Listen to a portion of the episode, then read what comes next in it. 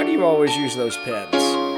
These these Uniball pens are literally just the greatest thing ever. They're so smooth and they're fine tip, so it's like 0.5. Works perfectly. Like it's my absolute favorite pen. I think the first time I ever had a Uniball pen to uh, write with was in high school, and I've loved them ever since. Now I I hate paying for them because they're always expensive, but they are really nice pens. Yeah, they're just so smooth. Like they just and it, it just doesn't run out of ink either. I lose it before I run out of ink every time. So Uh, flowing yesterday's debate was even was pretty easy with the Uniball pen. I would have had a lot of trouble if I'd been using a less fine pen. That's for sure. Yep. Maybe they'll sponsor us one day. Maybe so. Welcome, ladies and gentlemen, to a special summer episode of What's the Res? Uh, we're normally focused on an ongoing conversation about the current resolutions in the world of high school debate. But during the summer, the uh, National Speech and Debate Association takes a bit of a break from publishing new resolutions.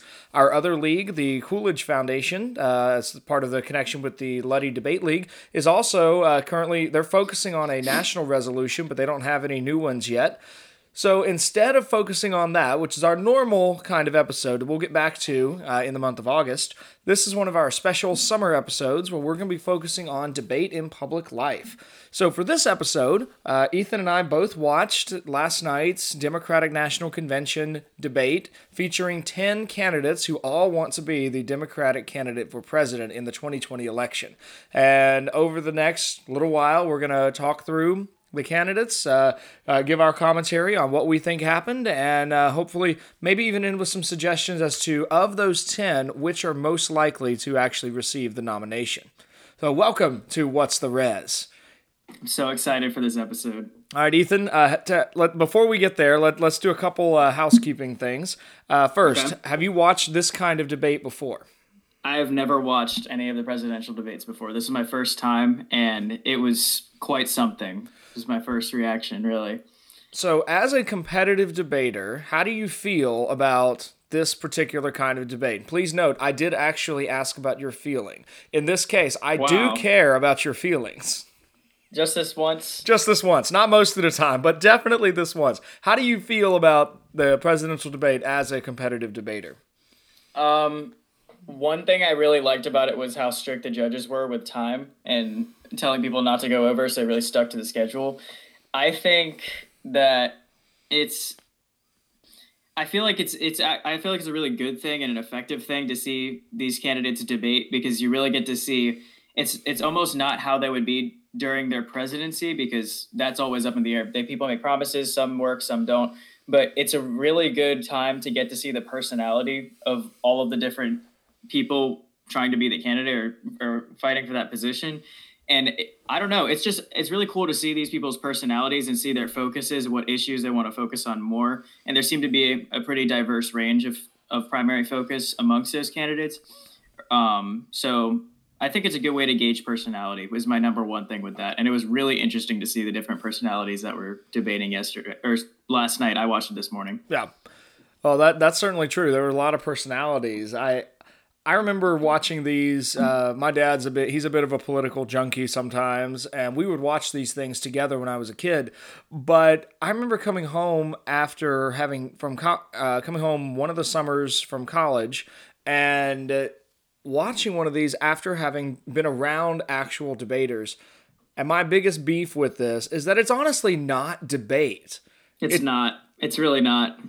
So Yeah. what I mean, it, it, there's a sense in which it's debate. I mean, there were I think maybe two, maybe three moments where the candidates actually turned and faced each other and addressed what each other had said.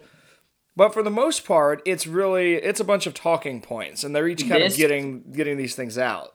Yeah, the goal. I would say the goal of at least in the the speakers' minds in this debate is to win the hearts of the people by showing that they can stand up for ideas, especially when opposed by other politicians in the area or other politicians within their same party and even outside of their party by roasting Donald Trump consistently throughout the debate.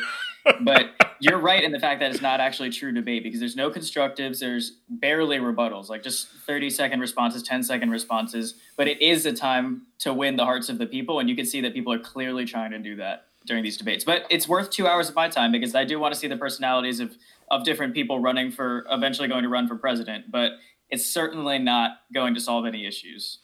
one of the really interesting parts about this whole process, I mean, we, we saw this on the Republican side of things four years ago as the, the, the question of who will become president after President Obama was, was really, it seemed to bring out anyone and everyone who thought that he, had a, he or she had a chance of winning, seemed to come out of the woodwork. Well, now the same thing has happened on the Democratic side. So I'm fascinated by the comparison, uh, and, and I'm sure we'll get into some of that uh, as we go. Okay, uh, the other housekeeping detail I thought we ought to uh, take a moment for is just making clear our own political leanings, if we have any. Uh, I'll right. give mine and I'll feed it over your way, because before we talk about the Democratic Party, we at least ought to kind of place ourselves, I think, on a political spectrum so our audience uh, hopefully hears where we're coming from as we're looking at this.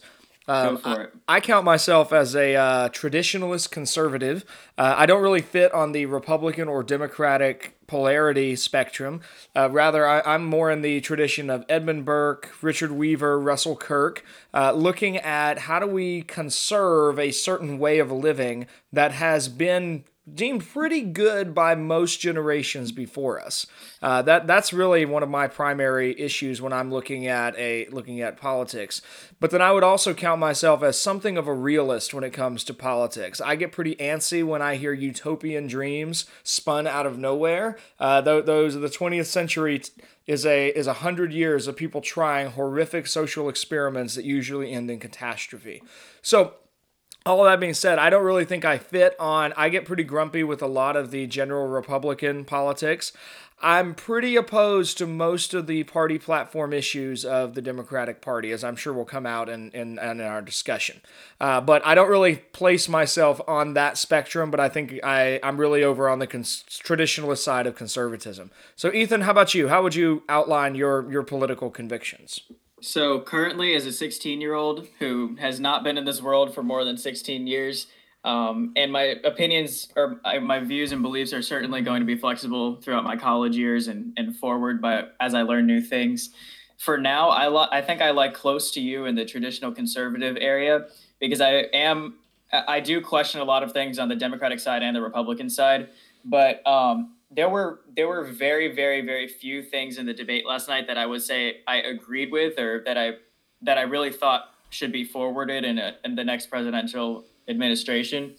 So I would I, I would say I'm on the conservative traditional side because I think that like you said earlier there are really good ideas and ways of living that people before have discovered and there's some things that over time hold their value and can stand the test of time. But um, yeah, so I'm I'm not going to say I disagree with everything in the debates last night, but I'm I would say that I'm pretty close to you as far as a political leaning goes. Okay, and uh, just just to make sure so our audience is aware uh, this this episode is probably going to take us into dicier territory than we normally get into. We do try pretty hard on this show to stay away from very personal convictional controversial issues. Things like uh, the transgender movement things like current abortion laws that are being very hot, heatedly debated in our country today. Uh, however those were the, both of those were major portions of the Democratic National Convention's debate last night. So, uh, uh, if any of our listeners happen to be middle schoolers in particular, uh, you should pause this episode, check with your parents, ask them if they're okay with you listening to debate about things that are very controversial, and then if they say yes, come back to our show and enjoy. So yep, I completely agree. All right, Ethan. With that, uh, so uh, I, my thought was, I uh, did did you flow the round or flow the debate? I uh, so I did flow. I wrote pretty much everything that everyone said, unless it was like such a like a. I pretty much put everything that everyone said. I think we'll get into some of the other stuff later. Okay. In hindsight, I think one of the best ways to flow it would have been to have all of the names in a row and then all of the issues in a column and like a grid of the main things that everyone said for all of this stuff. But since I had never watched one of these before, I did not know that until after. So I just wrote down people's responses to all of the various issues that were brought up. That works. I um I ended up just doing a I had a sheet of paper for and labeled it by each candidate as okay. I tried to check track what interesting things did that candidate say and I tended to number because they sort of went in rounds where they kind of asked one main question of each person, and then there was some back and forth, and then another main question. So I tried to kind of track it that way.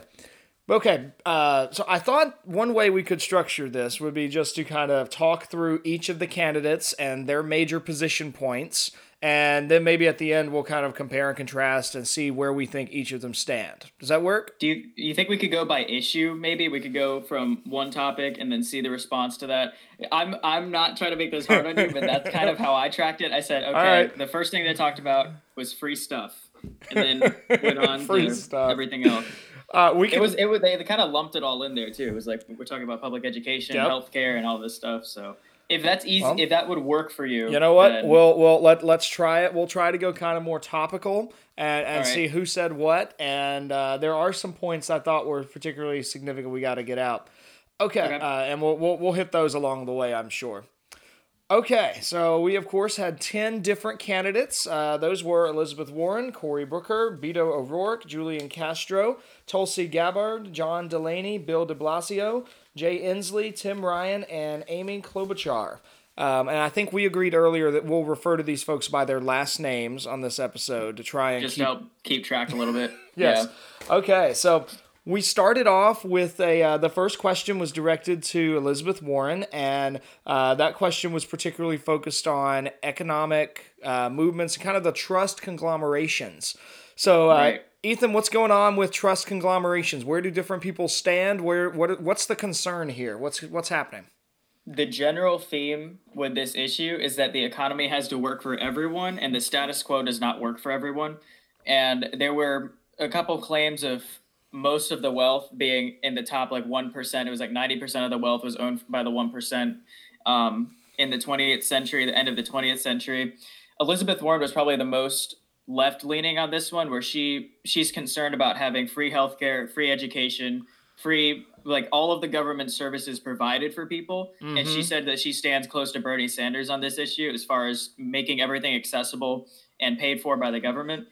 And then they went to Klobu Klobu how do you say her name? Klobuchar. Klobuchar. We'll stick with that. Okay.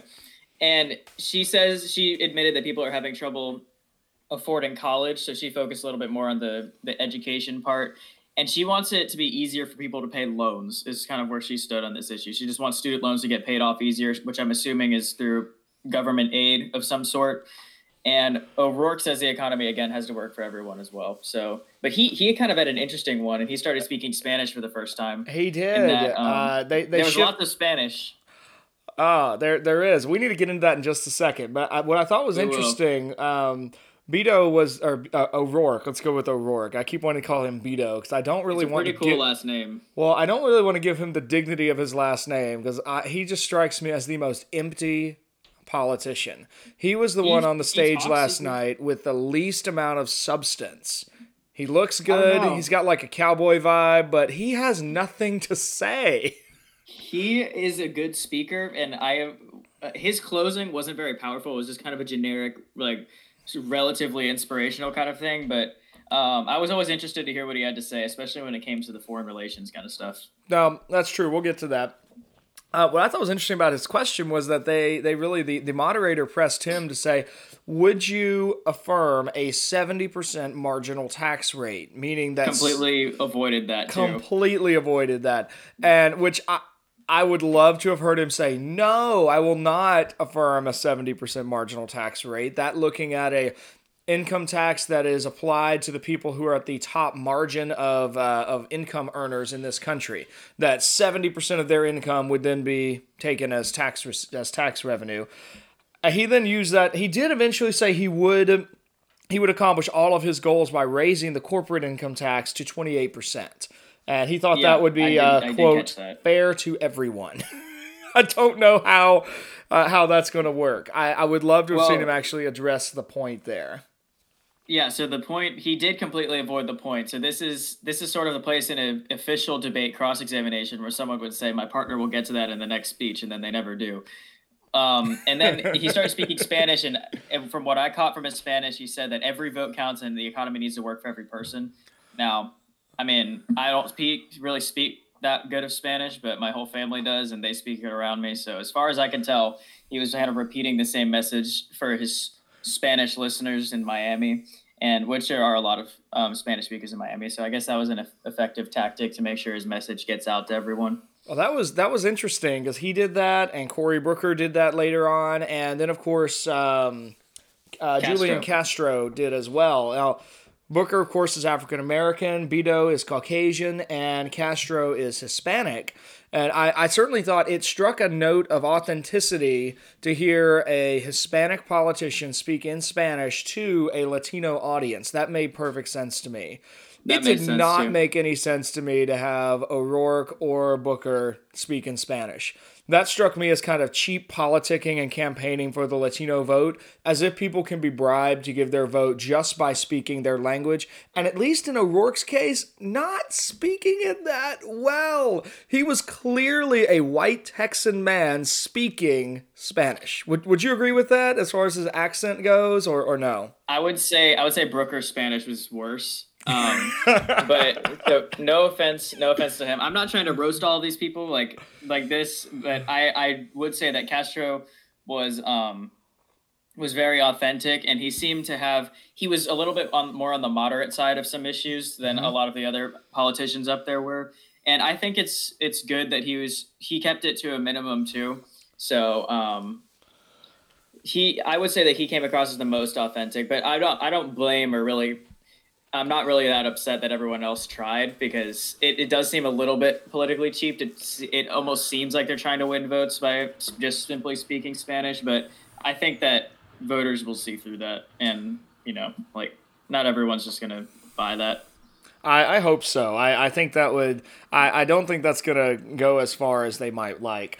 Well, um, now, I want to come back to Warren here in a moment, but I thought um, Mayor de Blasio of New York City got an interesting question, too, that was kind of part of the general economics focus that they opened with. Uh, they right. asked him about uh, being mayor of the city with the largest gap between top earners and bottom earners. And his question was, What can you do to solve for income inequality? Did you catch what he said on that yeah, one? He said he. Um he had t- pre- taken previous action to raise wages in New York to help people more, earn more money. And I think he said free public college was another one of those things that he was concerned about. No, he didn't say that. Was someone else? No, that was somebody else. His thing was. Was it a seventy percent tax on the wealthy? Nope, wasn't that either. His was a. Um, it was schooling related. You're on. You're you're right there. But he was he was talking about free pre kindergarten education. Oh yeah, yeah, yeah. So free pre-K was was his big thing, along with a fifteen dollar minimum wage across the city of New York, and. You know, I thought was really interesting was that he introduced something that uh, we'll have to come back to a few times because he introduced it and then he brought it back again the next time he spoke. He brought up, he was the one person who brought up the current civil war that's brewing at the heart of the Democratic Party. Uh, Ethan, I don't know how, how much do you know about the, the trajectory of the Democratic Party over the, across the 20th century? Um, just a surface level, really. So okay. not not uh, definitely not as much as you do. So you would be the one to explain this. So I, I got this in part from uh, taking AP US history and then a couple history classes in college, and then talking with my grandpa, who uh, he was a uh, he was he would be considered a blue dog Democrat meaning that today we kind of see uh, people generally frame the Republican Party as if they're the party on the right. They're the sort of conservative party, and the Democrats are the party sort of on the left.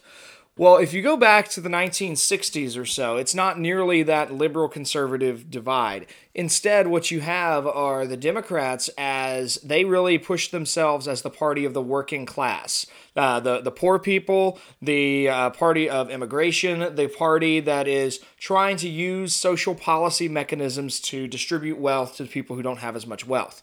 That's really that's Lyndon Johnson was all about that with his Great Leap Forward. Franklin Delano Roosevelt was doing that sort of thing with the welfare welfare state. Well, and of course, the Republican Party was classified then as the party of big business. And so last night, De, Mayor de Blasio was trying to recapture that. And he was trying to talk about, he talked about the Democratic Party must be the party for the working class. And so need to be the Democratic Party needs to be the party of industrial middle America. They need to be the party of unions. They need to be the party of all of these things. Uh, he used the phrase the Democratic Party must be strong, bold, and progressive. Uh, quote, there's yeah, plenty of right. money, it's just in the wrong hands, end quote. For Mayor de Blasio, what the Democratic Party should be all about is moving funds around to create more equality, and that needs to benefit the middle, the working class, which I thought is starkly opposite from some of the more radical politicians on here who their vision of the Democratic Party is all about the LGBTQ movement. It's all about massively extending abortion rights. And it's also about moving into full blown socialism or De- Bernie Sanders style democratic socialism. So yeah, what we Elizabeth Warren seemed to lie there on that um, side of the spectrum. I, I think she and I, I might put Beto O'Rourke there as well. Um, Yeah. And and and probably Cory Booker. They were the three that struck me as kind of the uh, with uh, they were the three that struck me as being the most radical in that. So what we have at stake in this debate is not just a bunch of policy talking points, but we've also got people with radically different visions of what the Democratic Party is. Yeah, and you know what was really interesting is when Delaney came in for the first time, he was actually an entrepreneur. And now, so he wasn't, I can see him being that. He wasn't actually as far out as um, de Blasio was as, as far as the specific issue of moving funds around was. But he was concerned about job creation and he referred to living wages or the living wage as well and he was he was also concerned about fixing the public education system. So I thought the one of the most interesting things about him was that he was an entrepreneur, and his main concern is creating jobs. The way we need to do that is by manipulating wages correctly through the government, so that more people will have jobs and money will end up in the right hands. So you can see you can hear the undertones of the working class in his speech, mm-hmm. but he was also an entrepreneur, which is really cool because and everyone else is talking about raising the the tax rate. And now, granted, entrepreneurs are not always the most wealthy, but there are some that are extremely wealthy. So coming from him, raising the corporate tax would mean taking money from something that he was aspiring towards previously. Yeah, and I, I, I actually he was one of the people I most enjoyed. I, I don't think he has any chance of making it to the to the nomination, but he he made the mo he was one of the people that made the most sense to me. Uh, yeah, and he got like no speaking time either. Right, Really. right. Yeah. Which which maybe I mean I, I agree with you about the moderators and they're they're uh, keeping the keeping this debate on time, but at the same time they definitely let the louder personalities push their way to the forefront of that debate. Uh, rather than really being fair and equitable about speaking time across there. 'Cause John Delaney and Tim Ryan, uh, neither of them got much speaking time. They were clearly the weak players at this debate. Yeah. Yeah, Tim Ryan was really giving up all of his ground and getting pushed around by everyone else. Now, we did also, the one other question that I got down at least, you have to tell me if you got something else. Um, I, we did get another question about uh, a couple people were asked about how would they handle equal pay and the gender gap uh, if they were president. Any any thoughts Okay. you have on on that one? Oh yeah, so Castro was one of the biggest speakers on that one. He actually began with his first like 20 30 seconds saying that his mom was poor in the uh, when he was younger and and that I think was a a personal sort of thing for him and he wants to pass the equal rights amendment. So I I focus mainly on Castro at least in this category, but he said my mom was poor and that personally affected me and I would like to when I get into office I want to pass the equal rights amendment so that pay can be equal and and he seemed to be the biggest proponent of fixing the the gender pay gap from what I could tell. Right. And and in contrast, when we later on in the round, when or not the round, but in the in the debate, uh, later on we got to he was one of the most specific people when talking about immigration policy. I would have loved to hear the specifics in his fervor for the gender or gender pay. As he did not give us numbers, he didn't give us any concrete details. I would love to hear exactly what he wants to do and how do you. Uh, he had the phrase "equal pay for equal work," and I don't. I don't know how you actually ensure that or how you control for all the possible variables that are involved there. Uh, but that was he, Yeah. he was very interesting. I thought.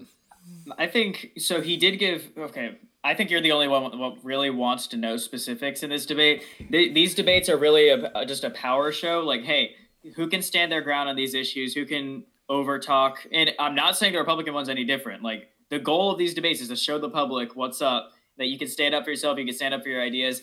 Talking about amend amendment 13 something 28 maybe 1328 i don't know section 1325 yeah 1325 mm-hmm. is great because it shows that you're knowledgeable and you probably could do something about the problem, but people don't want to hear it. Like, it's not going to make you look good. That's why O'Rourke looked good. That's why Brooker looked good. That's why um, Warren looked good.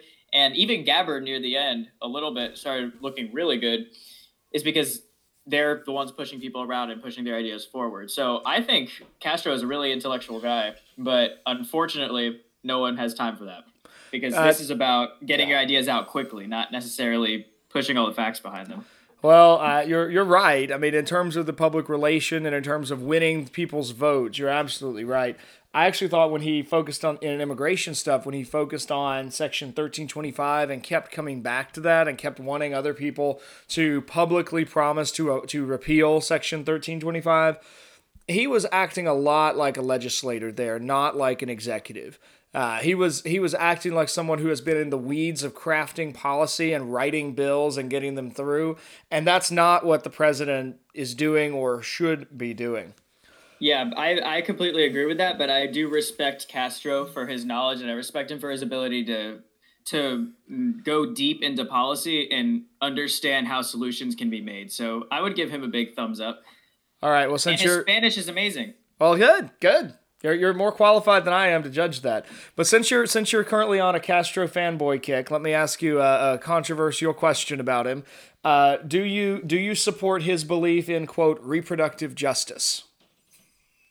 Oh man, that I think I literally wrote like so many lines under that reproductive justice. My first question this we if we're gonna get any mail after this episode, it's gonna be for what I'm about to say. Do it. Is that reproductive justice? I was like, who is the justice for? Is it it's because they're obviously referring to the woman, but I'm like, there's a child in the woman, so like justice to the child, but then it's not a child, but is it a child? At what point is it a child? I'm not doing Ben Shapiro, but I mean, when he said he he said something right before that that was a little bit lighter, I was like, okay, like I expected that from you. Then he's like, we need reproductive justice, and I was like, just okay, man, just throw that phrase out there and let everyone take it how they want to take it because like that needs more explaining, and that's just a whole like ethical thing. I took that as more of just an inspirational call to um, empower women to the right to their body. So it's again like I it was surprising coming from him because he's the one kind of going into like legislative policy and all this stuff.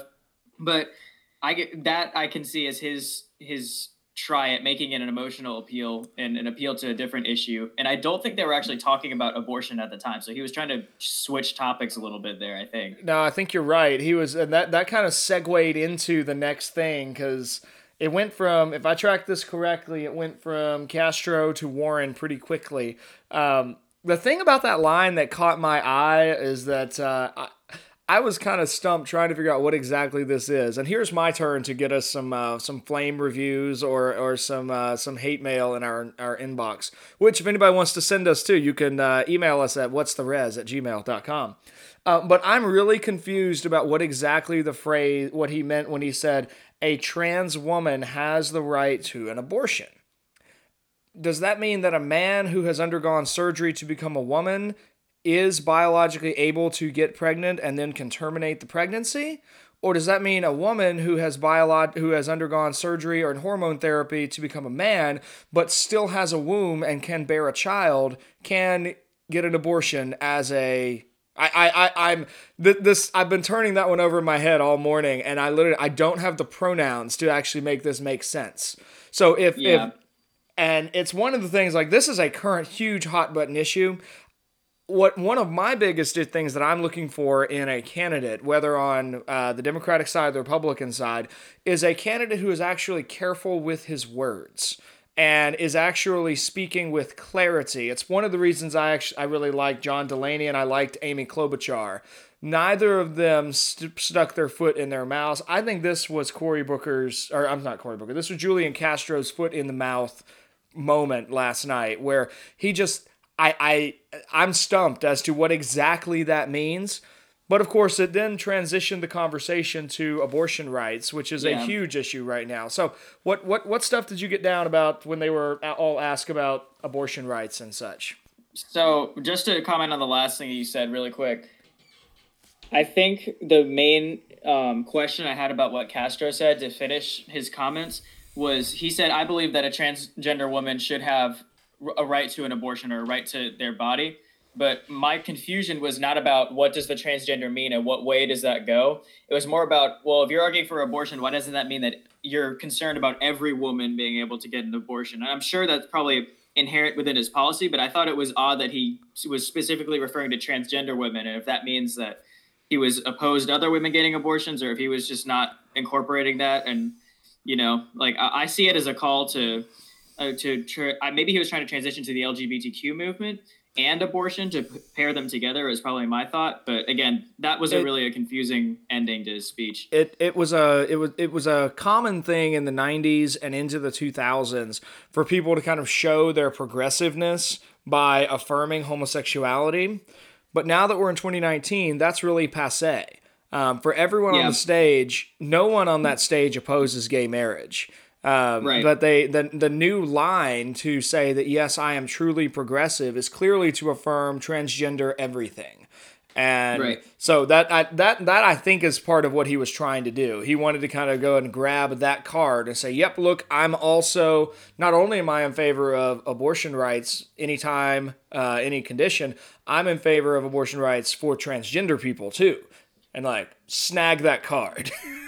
Yeah, that's I again I could see that as another pull to that. And I was surprised that gay marriage wasn't talked about very much in that debate at all, but that's one of those things that I'm I currently do not have a stance on as far as running a nation and and keeping people like in relative harmony and trying to, you know, like again, I can see how they would focus on things like gun, you know, gun restrictions, healthcare, like maybe they'll get to it tomorrow for the second round of debates, who knows but I was surprised that that didn't come up. But just just to stick with the topic that we're on now, he did transition into abortion with that comment. So then everyone started going off about abortion, and then questions were asked about it. So what do you what do you want to say about that there? Well, I though I mean, in one sense, I was not at all surprised that that was a topic of conversation. That's that's become huge over the last month. Um, Castro even named the three states that are the current battlegrounds for that. You've got Missouri, Alabama, Alabama and Georgia. With the passage of the uh, heartbeat bill in Georgia, and now Olive Hollywood is campaigning against Georgia because we all know what we need and what everyone on that. You know, it's funny because everyone on that stage is uh, you. If you ask them about Donald Trump, they'll many of them would start with saying that he's just a reality TV star, and that's why he's not qualified to be a politician. But when it comes to TV stars like all the Hollywood people who are opposed to Georgia uh, intervening in national politics, they are all they're over there applauding. They're like really happy about that. But that's yeah, really neither here nor there. Ariana Grande donated like a million dollars to Planned Parenthood just a couple months ago. That's that's insane. So uh, I mean that that I wasn't surprised. What I was a little bit surprised by. Um, though was a, a, again i'm interested in this and looking at the his, the change in the democratic party and this is one of those places where the change became really evident one of the um, when back in the 1970s when roe roe v wade was passed which i think is 1973 i believe uh, so yeah so one of the big phrases at that time was that abortion should be safe, legal, and rare. The Democratic Party was not saying that abortion should be normal, that it should happen a lot, that that it should be the sort of badge of honor of freedom. But what we saw last night was uh, uh, the moment that really captured this for me was when uh, Elizabeth Warren was asked the specific question Would you place any limits on abortion? And she then went in two very interesting directions. She stated that abortion should include she would include quote everything for a woman. And then it was also going to be under free healthcare as well. It was, yeah. That was yep. that was the popular that was a popular view amongst all, everyone, so that wasn't unique to her. Right, right. Either. The uh, but the everything for a woman means that she would now I read that I what I think she was implying by that is that she would be opposed to any partial uh, any late term abortion bans or partial birth abortion bans. Like she would allow a, mo- a mother to abort her child at any point. And that's what I took it as. Yeah. Uh, that that that horrifies me. I'll just go on record saying that. The other thing I that I thought yeah. was really interesting uh, is that the other thing that the Democratic Party has trumpeted over the last, uh, we'll just say 50 years or so, is how good judicial activism is. Because judicial activism, that process of the Supreme Court deciding that a law is or is not constitutional, uh, well, the court has been on the left for the last hundred years or so. In the last three years or two years under President Trump's uh, first term, that has begun to shift. Uh, where you now have, we now have a, or where we now have a conservative majority. Well, what I thought was really interesting was that Warren wants to make Roe federal law. So the very party Yes, that has that. wanted that has used the court to get what they wanted, now that the court is changing, they're like, "Oh, look, the Constitution says we should pass laws through the Congress. Let's pass laws through the Congress." It's like they Okay, that- discovered this. that- it's ridiculous. So ridiculous. Great. ridiculous. First of all, great insight. Like I never would have caught that because the the point I started relatively following politics is the point I began debate, which was what four years ago. Yeah, about four I years have- ago. I did, and I did know about Roe v. Wade because I watched some videos and read some about it. So that's the one thing that I can go back on. But as far as everything that you just put the puzzle pieces together for, like that makes a lot of sense. And I'm I will go out there and say the idea of abortion does horrify me as well. And that's that's one of the things that I would say personally I don't agree with with those everybody on the stage. And there's there are a couple of topics I actually heard I heard some points of agreement between me and a lot of the people there, and I think when we get to those, I'll point that out as well and where I agree with them. But as far as abortion goes, I for me, I disagree with that. And when she was talking about as far as the courts go and making laws and Roe v. Wade federal law, I that makes me question the process of law because first, so there's the courts, right, and then there's Congress. Like who has who really has the say in in this creation of laws and the maintaining of laws and the you know like obviously the um, executive branch is for law enforcement and then the courts are for for making sure people not not enforcement but like deciding all of the cases after they've been enforced. And then the congress is make, made for making laws has that changed and is that going to continue to change and is the power shift going to be going to different places in government Well, if you'll if you'll permit a brief detour for constitutional history that I promise won't be very long. Uh, so Yes. so uh, if you've got your phone handy, set it for three minutes. Cause stop me in three minutes if I'm still going. Cause nobody tuned into our podcast today for for a three constitutional lecture. But uh, you've asked a really important question. So all right, let's start that. T- let me know when you're going to start the time. Oh wait wait wait let me try that again one second hang on hang on we could even i don't know don't cut out this silence it's kind of funny You think it's funny? I think it sounds unprofessional. I don't know. I'm I'm not sure about that. We'll we'll see how it sounds. Okay. Siri, set timer for three minutes. Okay, go. All right. So the Constitution is ratified in 1789, and you do have three branches of government. And they generally fit in what you were describing. The president enforces the laws, the legislature makes the laws. Nobody quite knew what the Supreme Court was supposed to do. In the first major constitutional crisis, uh, as a case called Marbury versus Madison, the Supreme Court explained that it had the right of judicial review. It gave itself the privilege of reviewing laws and judging whether or not they were constitutional. That happens very early in the days of the Republic. Now, jump forward to the 20th century, early 20th century, you have a group of judges who embrace a certain understanding of the Constitution that is called a living doc. They, they, embrace the, it's the living doctrine. It's the idea that the Constitution is a living document and every generation can interpret it however they see fit to fit what they currently need. And so then this court begins and they begin kind of reading the Constitution in such a way that they basically are making laws. This is called judicial activism. It's judicial legislation. It's the judges, by process of ruling some laws constitutional and some laws unconstitutional, making laws real or making laws false. Now, this really, so this is where I, I don't know if you've read the Constitution or not, Ethan, but there I is have. okay, and you'll probably remember there is nothing in the Constitution about whether or not a woman can abort a child. Or a theist. Right. Take your word of choice. Right.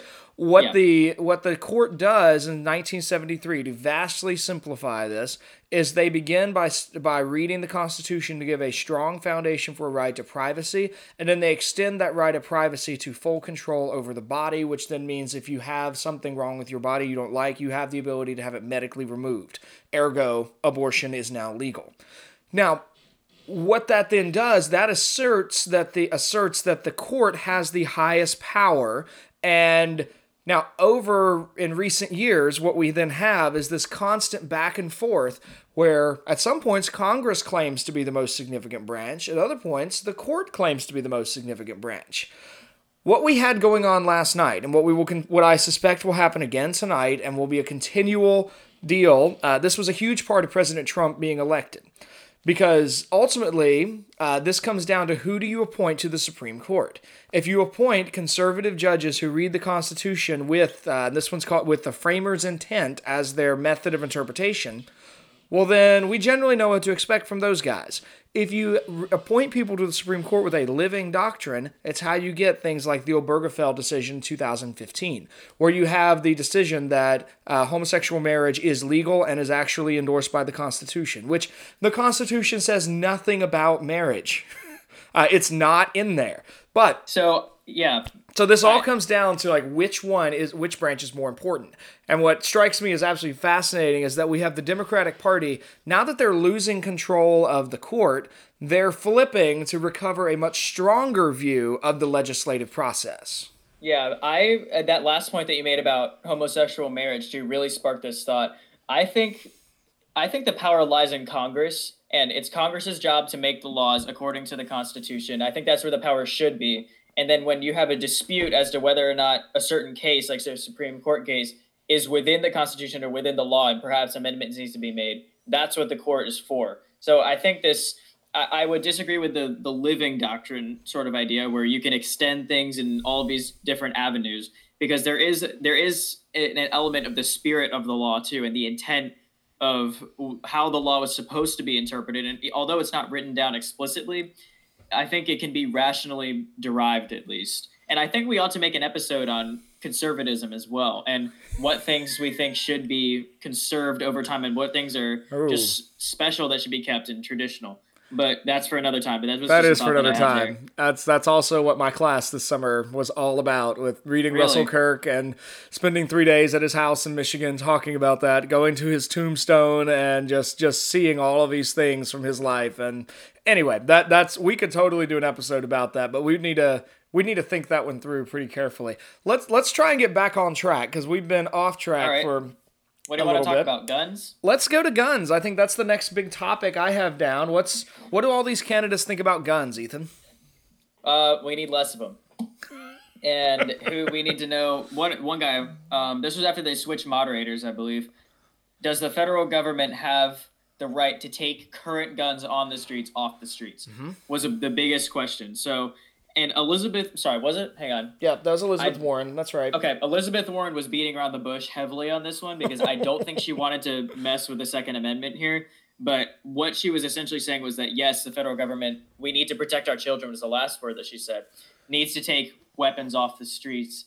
And I think it was O'Rourke that made the the analogy to like, what if someone got shot in your backyard or um, I, not necessarily a school, but he was talking. I, it may have been him, may have been someone else talking about all these different places where these acts of violence can happen. Seven children a day will die because of gun violence in various cities. Um, so that was really interesting. But the main theme there was that gov- it does, or the question was, does the government have the power to take guns that are on the streets off the streets? And one one person asked a really good question to O'Rourke, and they said, "What would you do if there was a voter with a voting issue right now? They wanted to go Democrat, but the one thing that they would stop them from going Democrat was that you would take their guns away. What would you say to that person?" And that was one of the best questions I think that was asked during this whole time because it, you're talking about the eyes of the voter here. Mhm. And what would you say to the one person when when that you want to secure their position, but they don't agree with you at this one point? And I know that question was focused on people in Texas, but even here in North Carolina, I've met people like that. I mean, I've, I've met real people that they're they might side with the Democratic Party on a ton of social and economic issues, but they really also like having their guns. Um, that that's a big deal. So I where where I was and I got down. O'Rourke kind of he meandered on his answer to that one. He told some stories and he told us Yeah. that we need to be led by the youth from Parkland, Florida. But I, I was not at all convinced by his answer. Were you? I have a question mark next to his answer, and I have very few question marks on my flow. I was confused, and he didn't seem to go very straightforward. But um, yeah. So O'Rourke's. Everyone else had some really like they really talked a lot. Brooker especially. He- Brooker he, Brooker always began every single answer by "I've seen blank in my neighborhood." Was his intro, Which- and in this yeah. case, he's he recounted a story about his neighbor being shot down by an assault rifle and he hears gunshots on a weekly basis in his neighborhood, um, or a, a regular basis, I think. And he said something really cool. He said, "Faith." What was it? Uh, He quoted something. He said, did. Like, He- faith without he- works is dead. He said, "Faith, faith without works is dead." So I, that I wrote down and made sure to quote. which is a Um, that's a passage from the book of James in the New Testament, and and Booker is uh I mean that was I knew you would know where that's from. if um it's it's a very famous passage, but if that was we talked about other politicians making plays for for groups of people's votes, I think that was Booker making a play for the Christian vote. And he wanted to get the Christian vote by citing a bit of scripture out of context because what that that what that is actually talking about is a very nuanced understanding of the relationship between deeds and beliefs that you hold and the way that your deeds and your beliefs are connected. The book of James is not talking about US gun policy.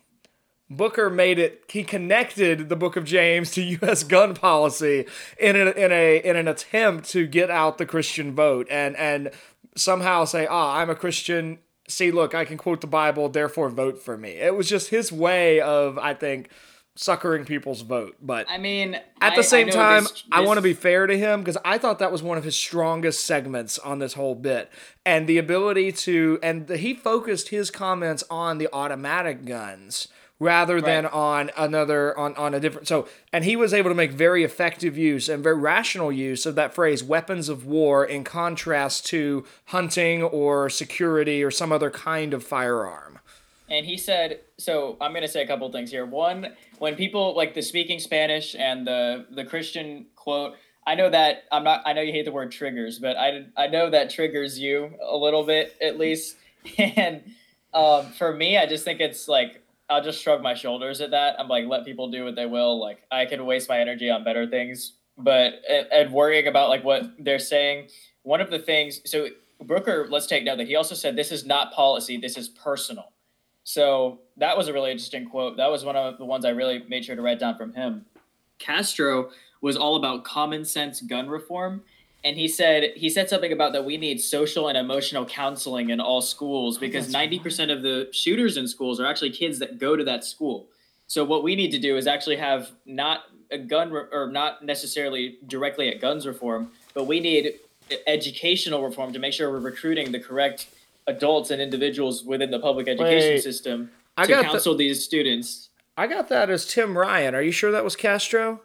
It I it pro- it could have been Tim Ryan. My flow is kind of messy, but it's it's I- under Castro for me. But I think you're probably right. I think that's Tim Ryan, but but go on because you're you're you're right. I mean, he had that whole section about uh, reform around trauma-based education was the phrase I got for him. Oh man, okay. So this was Tim Ryan, and I'm gonna say this now. I have I have a slight beef with Tim Ryan right now. I I put quote sorry a colon. So I put the person's name in a colon, and then what they said afterwards. I could not even remember his name, so I just put a colon. And Castro was one up from the list from that. I really don't like Tim Ryan because he doesn't hold his ground. Yes, this was a strong point. Like emotional counseling in school is important, and he I think his statistic is pretty interesting. But I could not remember who he was because he would not stand his ground and stand up for what he believed in, and he was getting harassed by all these other people. Like, stand up, man! Like, don't let him shut you down. Oh, yeah. No, I, I, I agree. I, I was kind of relying on the, uh, you know how NBC would put the names of each speaker up after. Me too. I was. I was. so I had to rely on those because I had so much trouble remembering him, Jay Inslee, and John Delaney. I just those were the three most forgettable people on this debate for me. I would agree. Yeah, the people who don't stand up for themselves are lost in the first president uh, in the first debate, and I really don't think they have a chance. If you can't remember them from two hours on on live television, you're not going to remember them when they show up on your ballot. Woo! That's a that that's a good quote. That was Uh, fire right there. That was it. That was it. Okay. Well, I mean, they're they're yeah. I thought the um, yeah. I think we've said everything we really need to say about the guns issue. I mean, they tossed it around. There was some commemoration of the uh, Parkland, uh, the Stoneman Douglas High School shooting, and and lots of evoking of "Let the youth lead us." Um, so there we go. Oh, yeah, Um, wait. Do you do you want to? You like analogies, right? So, Oh no, um, where are we going? oh, Brooke, we're gonna use Brooker's analogy here. She said, if you need a license for a car, you need a license for a gun. What do you think? Go for it. Do your I'm- logic. teacher well, I'm gonna have some conservative friends who don't like me if they actually listen to this show. That's all right. Um, I'm I'm honestly that made a lot of sense to me. Uh, that I think you know, gun control was one of those things. I was like, you know, school shootings are are definitely a trend that's happening far more now than before. Universal background checks doesn't now I, sound like I'm, a I'm gonna pause you there because there's I've seen dis, I've seen a lot of disagreement about that statement just because I think part of the big part about school shootings that hits us a lot more now is that we all know about them and we have instantaneous news feeds that are filled with those as opposed to These were to more common back then as well. Is what you're Well, saying. Well, what I'm saying is that the rate. So I was looking at one article, and I can I can find this, and maybe we'll put it on our website. Uh, what interesting. www.whatsttheres.com. Uh, we'll we'll put that on there. Um, but uh, across the 1970s and the 2000s, the rate of gun violence in schools is relatively steady. What changes is social media. And now we can get Twitter feeds, we can get video footage from kids who are cowering in schools. Now, what Oh, I thought yeah. was one of the things I thought was really interesting about that discussion, because they, they kind of paired that with schools together. There was a really interesting article on the Federalist a few months back about just how unnatural it is to gather thousands of teenagers together, shove them into buildings, and then make them live in these really rigid, tight patterns 50 minute bells, two minute breaks between bells, bathrooms, and so on, locker space, and all that. Well, and that the problem is the more people you shove into that system, the more psycho- uh, psychological pressure is placed on the people in that system. So the answer here is not, well, we need to hire a counselor. The answer is you need to have maybe 500 students in a school instead of 2,000. But it's way cheaper to put 2,000 students into a school than it is to have a school maxed out at 500 students, for example, for easy round numbers. So I thought it was really interesting. All of these guys, their solution, their solutions also focused entirely on systemic answers to the guns, rather than how do we somehow deal with the fact that there's a person who made this choice. I think so. I actually did not. I, I didn't even think about the fact that now that we have more media, these things are more prevalent. But as far as trends over time was talking, I was talking about like way further back, like maybe you know late 1800s, the beginning of the 1900s. You where- don't have public I- I- schools in the late 1800s. I can't hear you. Sorry, you You don't again? have public schools. You don't have schools to have gun You still- violence in. You still have shootings in those years. Well, yeah, but we're talking about dueling and we're talking about wars and we're talking about crime and homicide. We're not talking about going into a school building and shooting people. No, I'm talking about the question that was asked to Elizabeth Warren, where she's saying guns on the streets. He's oh, saying Oh, there's a federal government. So I'm the while you're you're right. There is it actually did get to war later. There was two main parts of argumentation here. It's guns off the streets and what are we going to do about school shootings?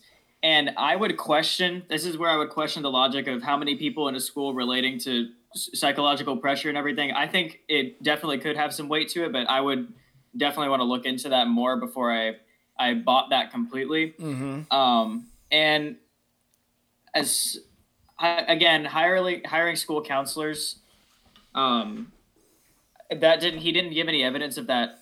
I, I don't even know how you would give evidence of that working because I don't know. Just it's gun control. Yeah. Like guns are a difficult thing, I guess. Like that was a hard issue, and I'm impressed by everyone at least bringing something to the table. Sure. I'm confused. I'm I'm very confused honestly about gun control, but I at surface level, I don't think universal background checks are a terrible idea.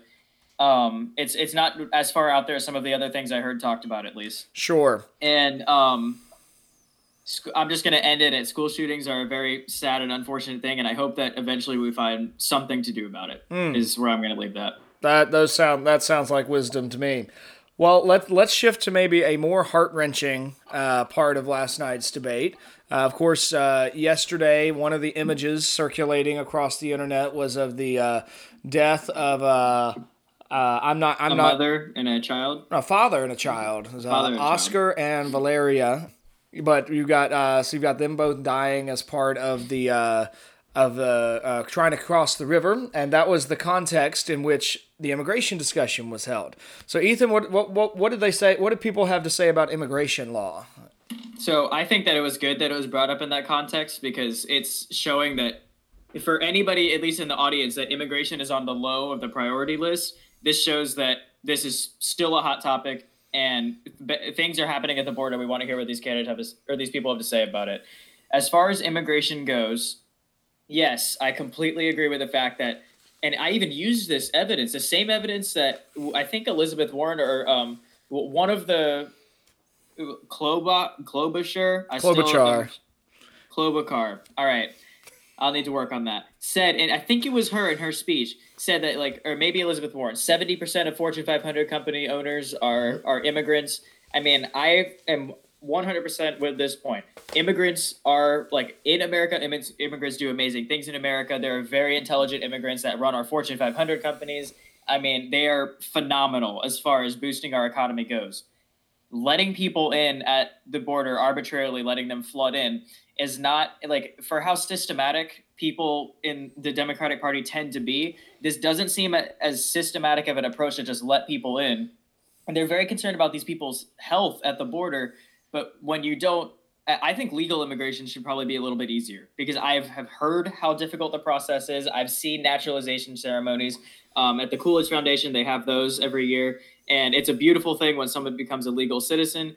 But I've heard these people talk about what they've had to do, and it's been very difficult to become. So I almost can see why these people are crossing the border illegally because it's easier. But it doesn't. uh, People crossing the border illegally and letting opening the border more doesn't let America take care of these people like it should. And it's it's kind of rushing these people in and we can't fulfill our responsibility to new citizens as effectively if they're coming in and not documenting themselves as members of the United States of America. That's where I stand on that. Well, that that I yeah, those those those thoughts make a lot of sense. I think uh, I was fascinated by Cast, uh, Castro's plan. Uh, so his first step was to he was going to get rid of President Trump's zero tolerance policy and metering policy, and uh, he wanted uh, he had two points I thought that really stuck out to me. Uh, one of those was he said we need a Marshall Plan for certain countries of Latin America, meaning that we need to invest in build, helping these countries build their own infrastructure. That was the theory at the end of World War II. Since we, the United States, had helped bomb uh, Europe uh, or destroy Europe, then we needed to help rebuild Europe so that the people would have functioning economies.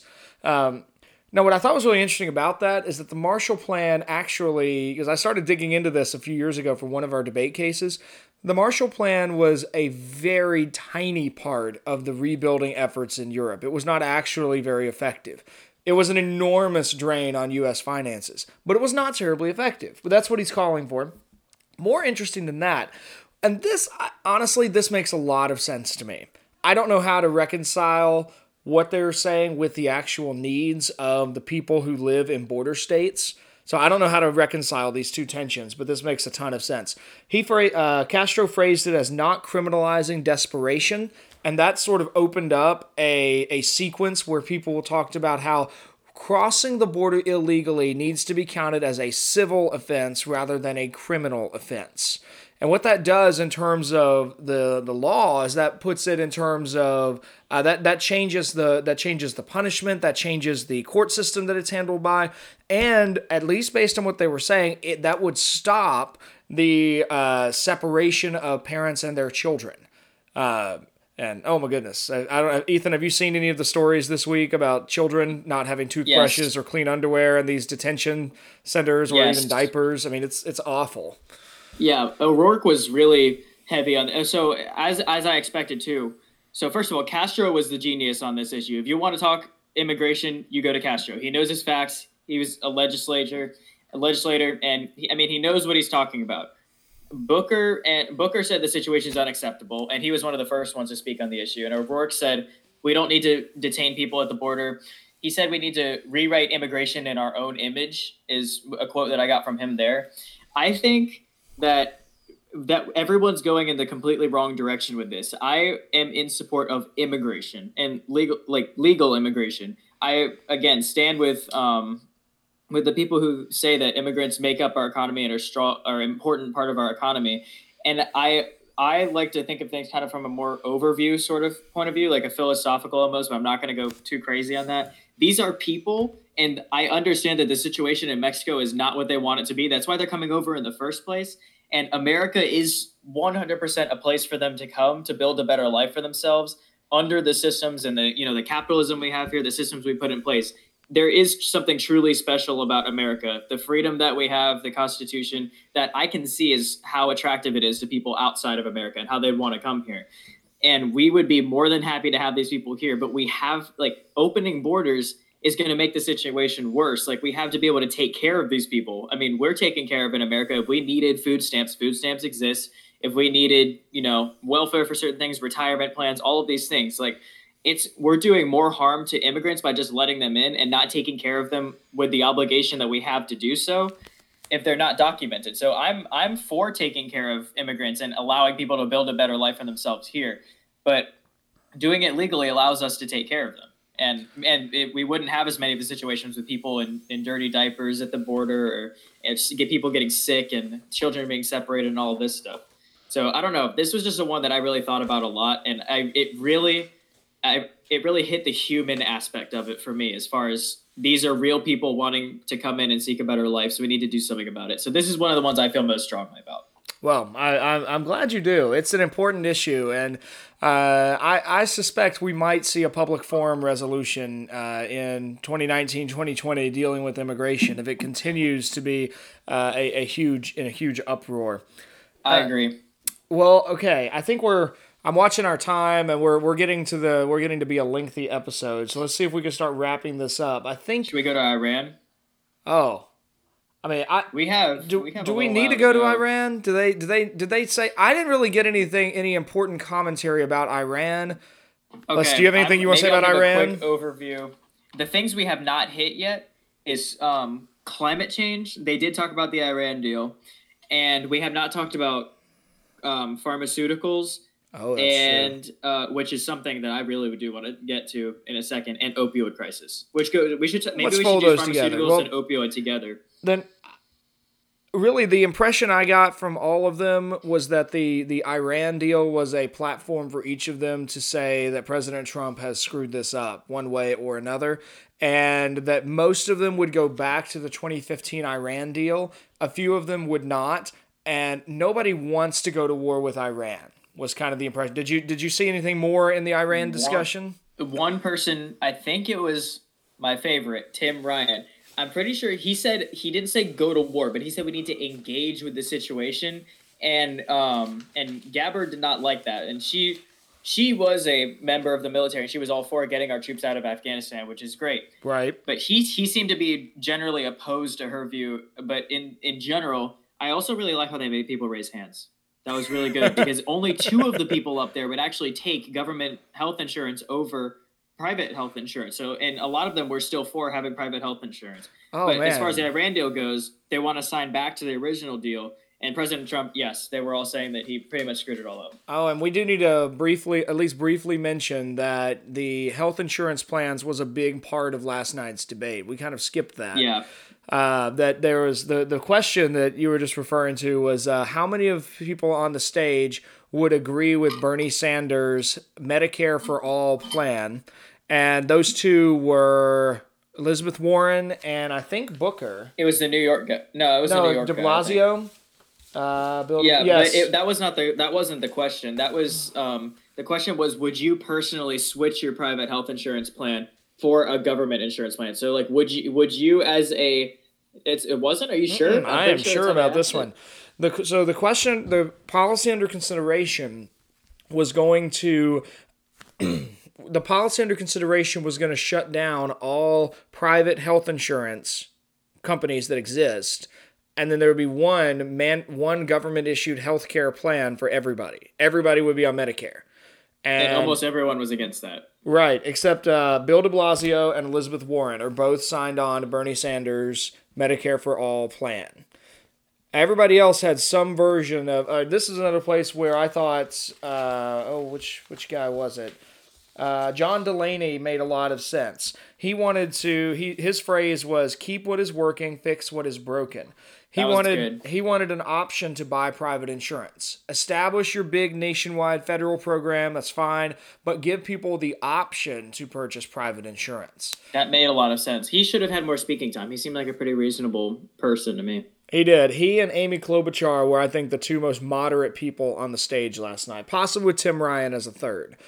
Tim Ryan didn't talk at all and didn't stand up for himself. But when he did, that one moment you mentioned with him and uh, Oh, yes. Gabbard, those were they were both ready to go to blows over uh, Afghanistan. They had a really interesting exchange about um, the Taliban and Al Qaeda and which one was Yeah. responsible for 9/11. That was really fun to watch. And he lost because she was a mil- member of the military for like over a decade, I think it said. But he And- also had been on the he'd been on a the, uh, the foreign foreign affairs committee or a, a congressional committee that oversaw those. So he he knew what he was talking about.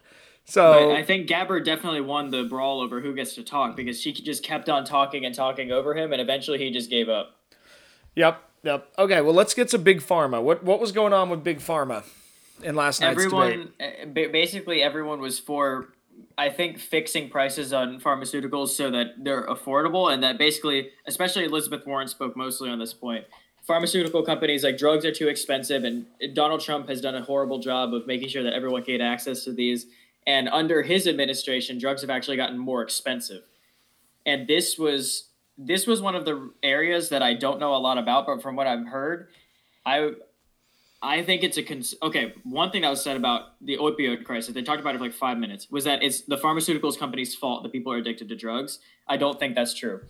Um, and as far as the drugs being too expensive, I'm not too knowledgeable on the subject, but I think it's very concerning that there's the potential that that medication can't get into the hands of people that need it, and um, if there is a truly a true monopoly over pharmaceuticals, that that should be controlled to some degree. And because monopolies, I'm against monopolies, like pure monopolies of one company having control over everything. But as far as what degree do pharmaceutical companies have complete control over pricing? Because I know there's a whole bunch of like property rights issues here, you know, and I mean, it's just it's a really confusing place. But I'm concerned about medication getting to people who, that need it and what's the best way to go about doing that is. Sure, and it's I mean it's one of the places where I think uh, uh, the Democratic Party has done a great job in locking down a bunch of issues that speak immediately to heartstrings, and this is one of them. Uh, because when I hear when I hear people talk about expensive bills, I mean I can easily think of my grandparents who are on several medications, and if their medications are unavailable, uh, they probably they would be in a lot of trouble health wise. Yeah. Now, or, or you got people with uh, diabetes that literally their lives depend on a daily shot of insulin. I, I saw something on the news about people crossing the border to buy insulin. Did you see this? I didn't see that. That's That- that's I saw it somewhere. Um, I don't remember where I saw it, but it was that people are people cross the border to buy insulin. I guess because it's too expensive. I've seen I've heard of that come from Canada to the United States because Yeah. Canada has a lot more socialized medicine and sometimes there are shortages. But one thing I'll, I'll at least play devil's advocate for a moment and I'll stick up for big pharma because because All right. last night uh, it was like big pharma was a big dead horse that everybody wanted to kick. I mean they were Yeah. kicking it. So Yeah. so um, we yeah. Let's hear it. so the the the the trick is and i i this at least is how i've heard this articulated. Um, i've got a couple friends who work in pharmaceuticals and this i think is how they would articulate this. Part of what you have going on in a with a pharmaceutical company is you have decades of research and development and then you have extensive trials and then you have finally that comes to market and but in order for a new kind of medicine to come to market, it has to go through this really lengthy process. It has to pass all of the science. It has to pass through the uh, the FDA, the Federal Drug Administration. Um, it has to, and then it has to. Like you you've heard the commercials where someone's saying, you know, if you have really long brown hair and you'd like to buy our new brown hair shortening pill, ask your doctor first. It might give you a bajillion side effects all of that is governed by specific laws. So the argument here, at least, is that the pharmaceutical company is conducting all of this research, all of these trials, all of this work as an investment, and then the sale of the product that they have created is there gives them the return on the investment. Now, what no one on that stage last night wanted to talk about was the fact that the United States of America actually has, we are the global center for medical research and advancement in producing new medicines. One of the reasons that we are that is because we have a free market where company A can spend $10 million in developing a better cold medicine than NyQuil. And then they can spend $15 million on an advertising campaign and they can sell their new pill for and, and make $50 million in two years. And they can do all of that. And and really if if people want it, they will buy it. Now, what you also have tied in here is a you have an ethical quandary. We have people today, this is become and this is becoming a huge issue for wealth welfare stuff people are living longer than they ever have before. They're outliving their retirement funds because we now have the medical capacity for them to stay alive. So, the ethical question that's bound in here, the folks on the stage last night are assuming the answer is one way. A free market economist is going to answer it very differently. But the question at hand is if your medicine would keep someone alive, are you ethically obligated to make sure they have access to that medicine?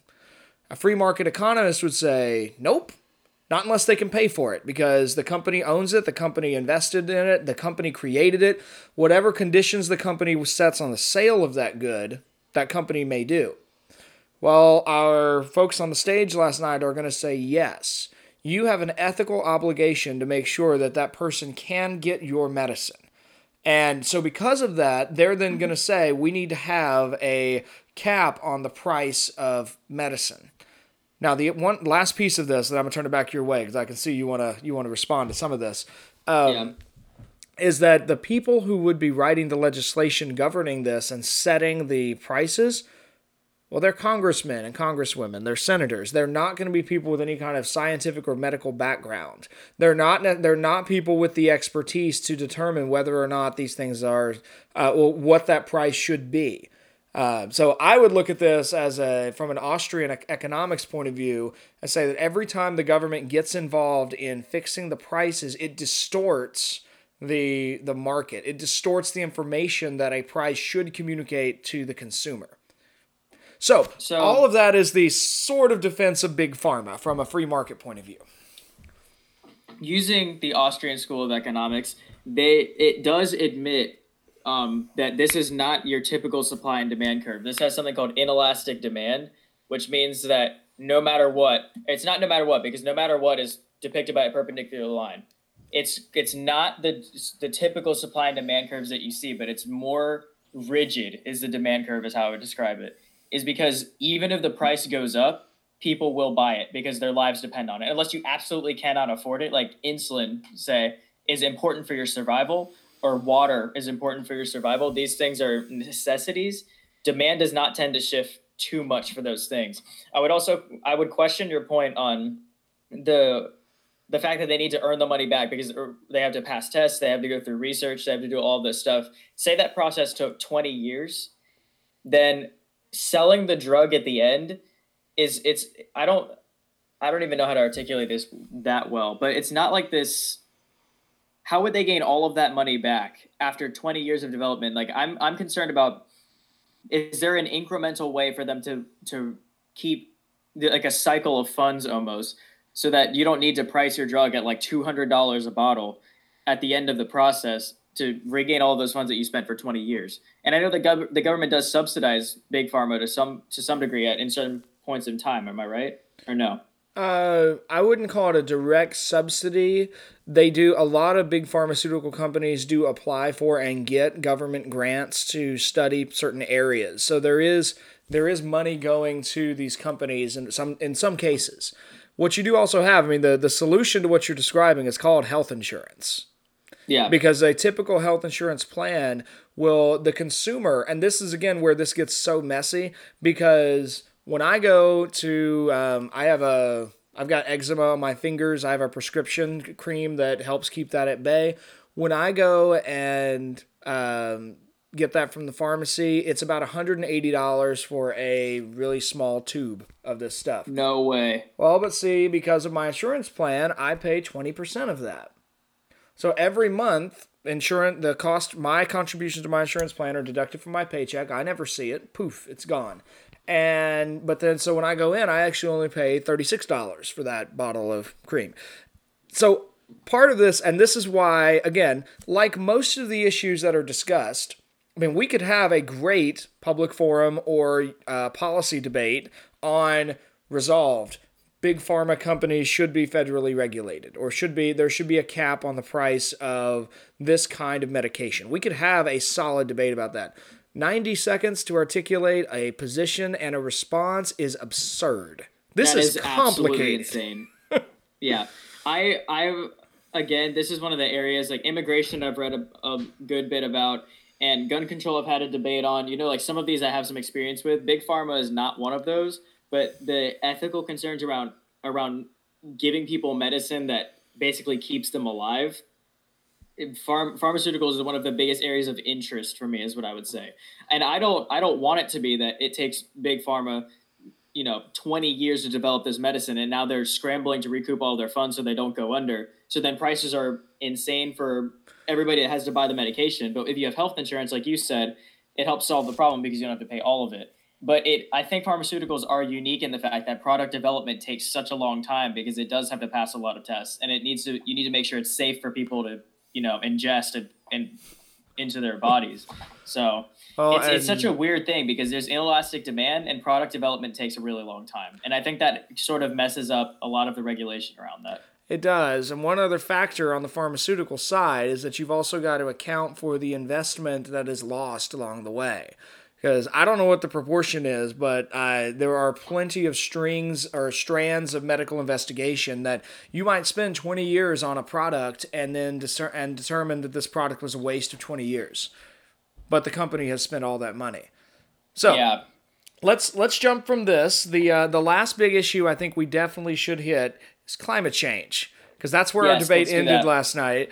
All right, so gi- give me your thoughts on what what what what did people say that stuck out to you about climate change, Ethan? Everybody was, at the end, everybody was really intent on making climate change one of their top priorities. Um, and I think, help me here, it may have been O'Rourke or it may have been um, the, what's the New York governor's name? Like De it starts with a B. Blasio. De Blasio. One of I think one of those people said climate change was their number one priority That for, was as a voting issue would go. that was Jay Inslee. The uh, he was the governor Inslee, of Washington right. State. right. Okay. He was it him that sounded a little bit like Donald Trump. I don't know if, if that if you caught that. I thought that I sounded- thought De Blasio had more of that voice, but there's a there's kind of a distinctive New York voice. Uh, Yeah. De Blasio and Trump are both definitely New Yorkers. You can tell from the way they speak.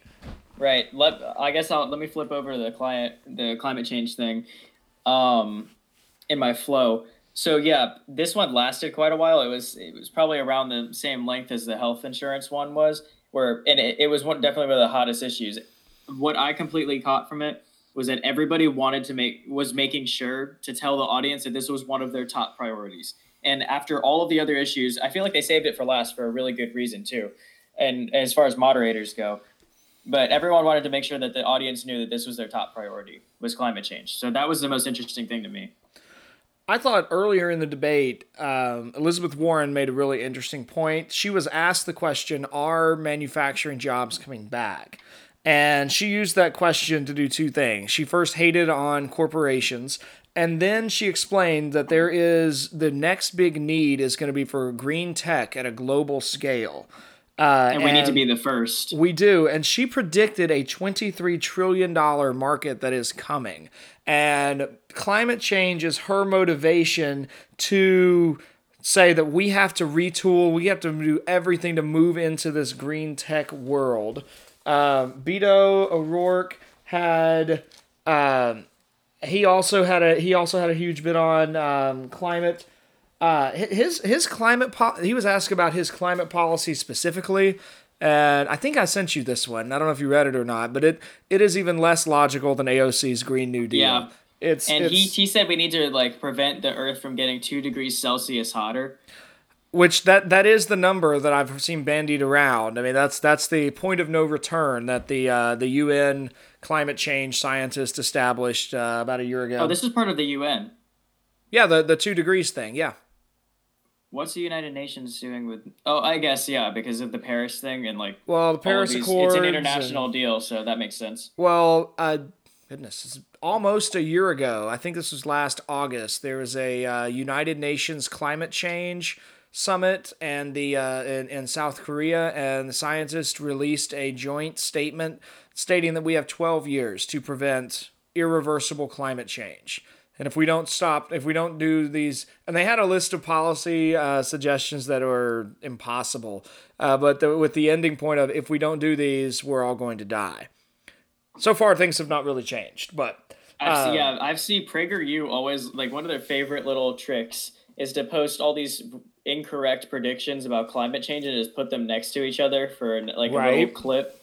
Yeah, so I think some of those possibly were from that or not, but it does seem like a lot of predictions are being thrown around it that the two degrees Celsius seems to be a, a popular statistic, and I'm wondering if that's going to happen or I mean. I, I do see uh, Elizabeth Warren's prediction that there's a big going to be a big market for for green technology. I can completely see that being true. Like and that's probably that's an exciting thing to look forward to as well because personally i think electric cars are pretty cool like i see teslas on the road they look awesome and you get really great mileage oh. i mean if there's more of that coming i'm not going to complain. Elizabeth warren is ready for uh, the united states to be the first producer of teslas she thinks there's going to be 30 million of those made in the next 10 years and we need to be making them. So I, yeah the climate change was for for inslee uh, he talked about this really being the hallmark of his, of his presidency if he became president. This would be his top priority, and he at least claimed to be the one who is make the only one saying it would be the top priority. And it's clearly yeah. something he's already prioritized in Washington State. What I and once again, I know you you said this was not the point of the debate. You're probably right. I was missing specifics on proposals. And what I what my my suspicion is uh, that what we have instead of specifics are a lot of vague, general, we must make climate change important without answering the key question of how and whether that's individual action on the part of the citizens or whether that's collective action somehow through governmental fiat of some sort. Do you think do you think that if they went into the how that people would care? I think it at least it, it I I would. I would. No, I would care. Totally, I'm completely I mean, with you there. I would be much more interested in knowing are you talking about me consuming 15% less water? Because there are things that I can do. I could shower every other day instead of each morning. That would reduce my water consumption by uh, maybe, let's. 50%? Uh, probably not 50% because I do drink water and we flush the toilet. So let's say, but that would reduce water consumption. Let's just say conservatively 20% if I did that because we also use the uh, the washing machine. That's another big okay. use of water. So that's something that I can do. And that's something that I could I could conceivably see a nation accepting, okay, for the good of the planet, we will all take this action. And again, not everybody's going to do it, but enough people would do could do that to affect some change. But if, on the other hand, we're talking about we need a to uh, really invigorate the Environmental Protection Agency, and we need to pass new laws, and we need to rip apart every existing building to rewire it with eco-friendly technology, those are not feasible. Yeah, and I, I'm okay. So, as far as water consumption and those kinds of things go, I'm looking less to those areas, but I'm really excited to see what kind of um, green technology is going to come about. I already said the Teslas, but solar panels i think are, are, have you seen elon musk's actually solar roofing? He has tiles that like the shingles on your roof are so all solar panels. Oh yeah. And it showed like a model of a house that and the solar panels charges a car because it's a tesla obviously.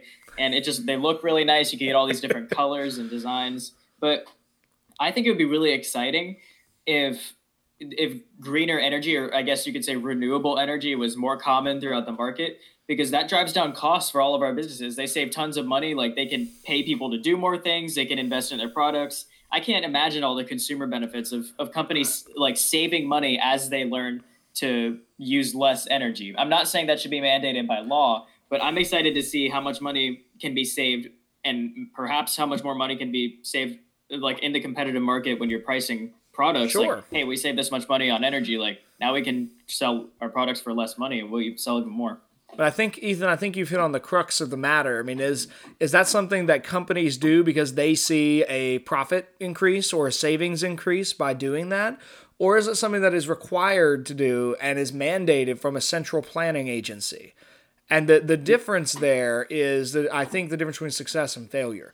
If companies decide, if Amazon decides, you know what, it's going to actually reduce our it's going to reduce our cost by 2% if we rebuild every amazon packaging plant to have solar paneled roofs and uh, and then wire our electricity to come from our solar panels rather than be on the local grid. And then they go do that.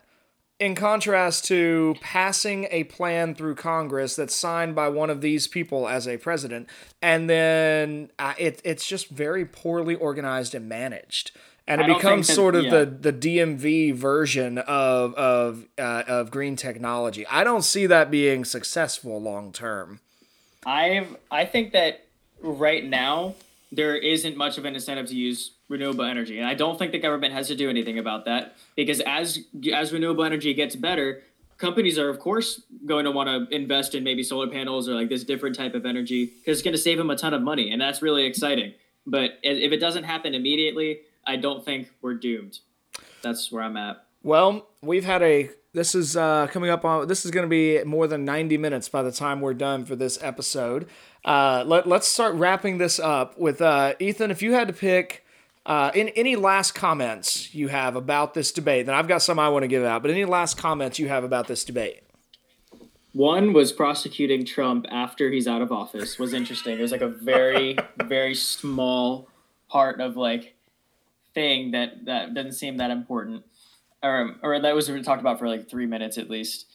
And as far as this debate goes, it was it, it was an effort to win people over and to basically it's like a public effort to introduce yourself as a potential candidate and I think this is also an effective way to filter some people out, like Tim Ryan. I know I'm really like having like just roasting him right now, but I don't think he's going to get that many votes it's a time to establish yourself and establish your viewpoint so that people are familiar with these things. I think these debates are important. Um, and they're exciting to watch. It's just a good way to get to know what you've got or what you're working with as far as voting goes. But as far as comparing it to competitive debate goes, it's not real debate. It shouldn't. I don't know if it should be called a debate. I don't know what other word you would use, but again, it's more of like an introduction of of different people. Real debate is constructives evidence, rebuttals, and un- having a pretty comprehensive understanding of the arguments that you're putting forth, and not just using generalized arguments that people are pretty much decided that they're going to go go for this or not for this. And it it's not a debate, but I think it's worth watching. I think that's that's eminently fair, and uh, I, I, it's still called a debate. I think it's got some validity as a debate because uh, we did get you do have people who are all discussing similar issues. But the stated goal of NBC in hosting this was to help the audience see what the, the moderator called the daylight between these candidates. Where is the space between these candidates? How do you know where's the clash between them? So there's a sort of debate, but it's very popular, it's very public, and it's not anything really near what competitive debate does. One of the most interesting things I mentioned this at the beginning of the episode. I was fascinated by uh, Bill De Blasio's statement about the identity of the Democratic Party, because whether you're in the Democratic Party or out of it, or independent, or Republican, or Green Party, or Democratic Socialist, take your pick.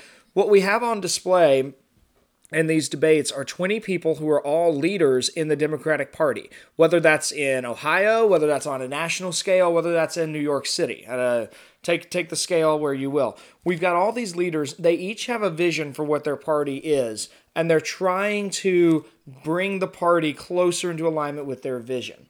I think we had really two different visions going on. Uh, and de Blasio ended in his final speech. He stated that this was uh, the fight for the heart and soul of our party. On the one hand, you've got folks like de Blasio, like uh, Amy Klobuchar, like Tim Ryan, like John Delaney, like Tulsi uh, Gabbard, and like Jay Inslee, who really are fighting for a pretty traditional Democratic platform. They may have a couple issues that they're a bit more uh, leaning on the left than than previous generations have been, but they are they're pretty traditional Democrats. But then on the other hand, you've got Elizabeth Warren, Julian Castro, Beto O'Rourke, and Cory Booker, all of whom in various places are far more radical and they are looking for way more redistribution of resources. They're looking for extension of, uh, of social wins the Democratic Party has had in recent decades. They're looking for really a total victory. Um, at one point, uh, I think it was, it was either Julian Castro or Cory Booker was asked, um, "What will you do?" Uh, it was in, there was a lot of discussion that we haven't gotten to about uh, what do you do if Mitch McConnell is still the Senate Majority Leader and you're the president. And one of the things that those were that these folks are all looking for particularly uh, Cory Booker, Julian Castro, Elizabeth Warren, they're all looking to have a Democratic president, Democratic House, and Democratic judiciary. They are looking for a total victory so that they can remake American law into the image of their party and really into the image of themselves. So they're not looking, which I think is really interesting. Um, Amy Klobuchar strikes me as somebody who would be willing to work across the aisle. She would be willing to work a deal. Uh, she talked about that, how she's been the lead signature or lead name on over 100 different bills because she works together with her opposition. But these more radical Democrats, these folks who look a lot more like the young Justice Democrats, uh, like AOC, and like uh, they, they apparently have one more Justice Democrat who's looking favorable to win another position in uh, New York City. But they look a lot more like that. Right now, we've got this war for what exactly is the Democratic Party going to be all about. And now, I think it's really interesting to see that on display and to see some of the polarities and some of the division about where are we as a country. It's on display here in these debates. Now, Ethan, last thing, we really should wrap this up. Uh, who do you think was the one person last night who was the most impressive? Who you think, if these 10 were, were competing for the nomination based on last night's debates, who do you think would win that nomination?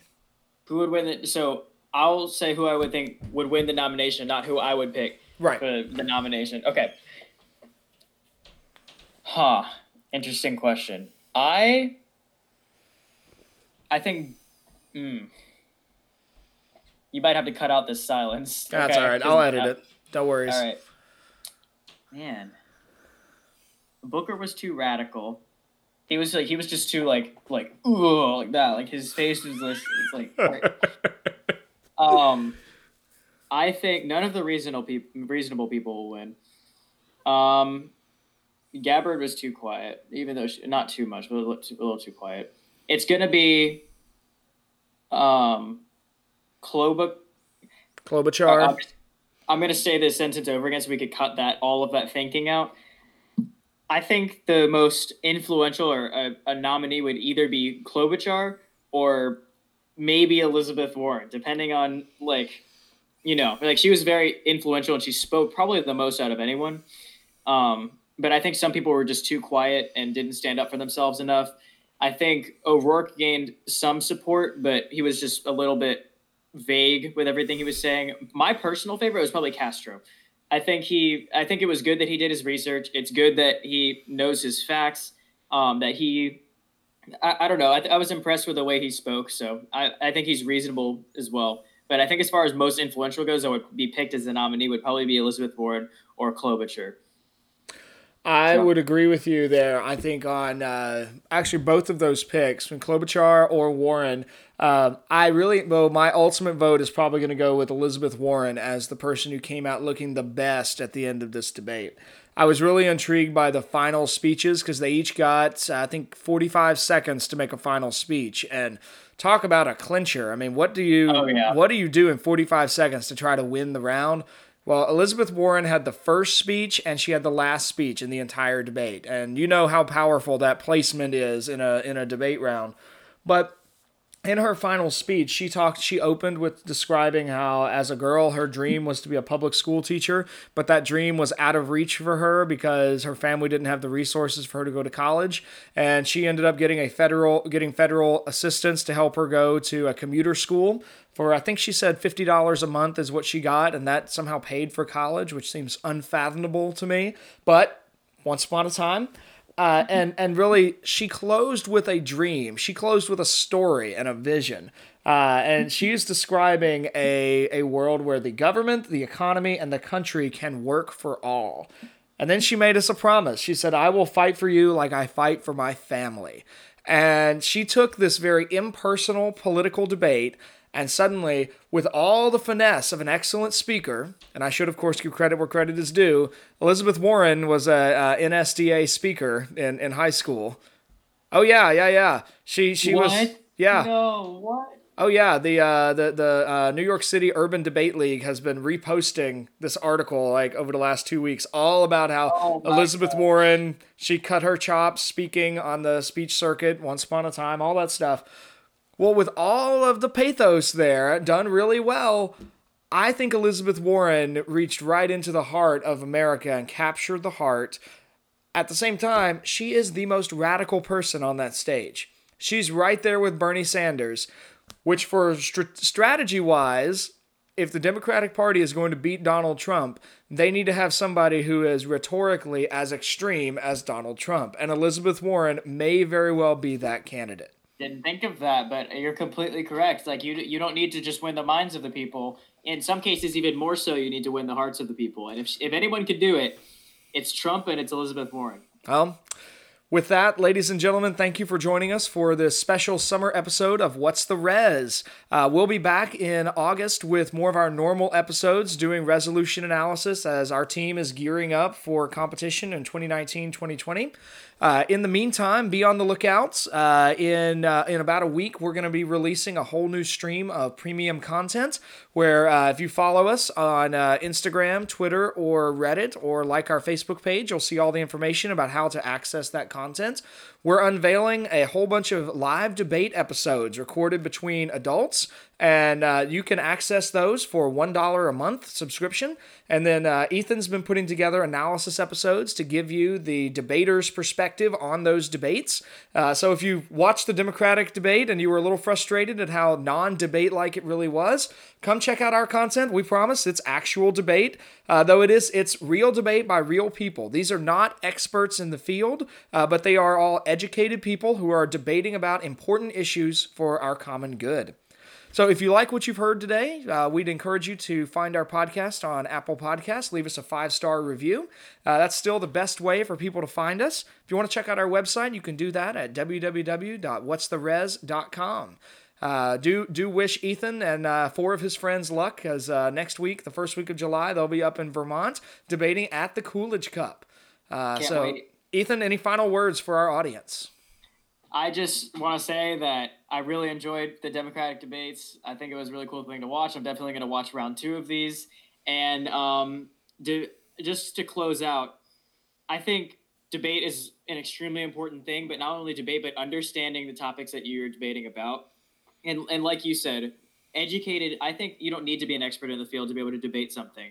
You need to be an educated person that's able to use reason and rationality and articulate your opinion well. And that's what's so special about debate is that debate can be for everyone. It's an educational game, but it's a really important educational game that I'm really glad What's the Res is able to spread throughout as far as we can reach. So I love debate and yeah, it's just a really special thing. So that's where I'm going to close.